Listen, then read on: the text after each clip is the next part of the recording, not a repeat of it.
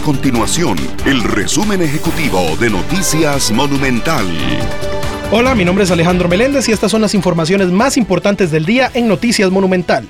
La Cruz Roja dio a conocer que durante fin y principio de año dispondrá de más de tres mil cruzrojistas en todo el país con el objetivo de proteger a las personas en sitios turísticos y eventos masivos que se esperan para las próximas semanas. El tope nacional, los carnavales, los festejos populares de Zapote, el Festival de la Luz y las principales playas del país serán los puntos principales en los que tendrán presencia.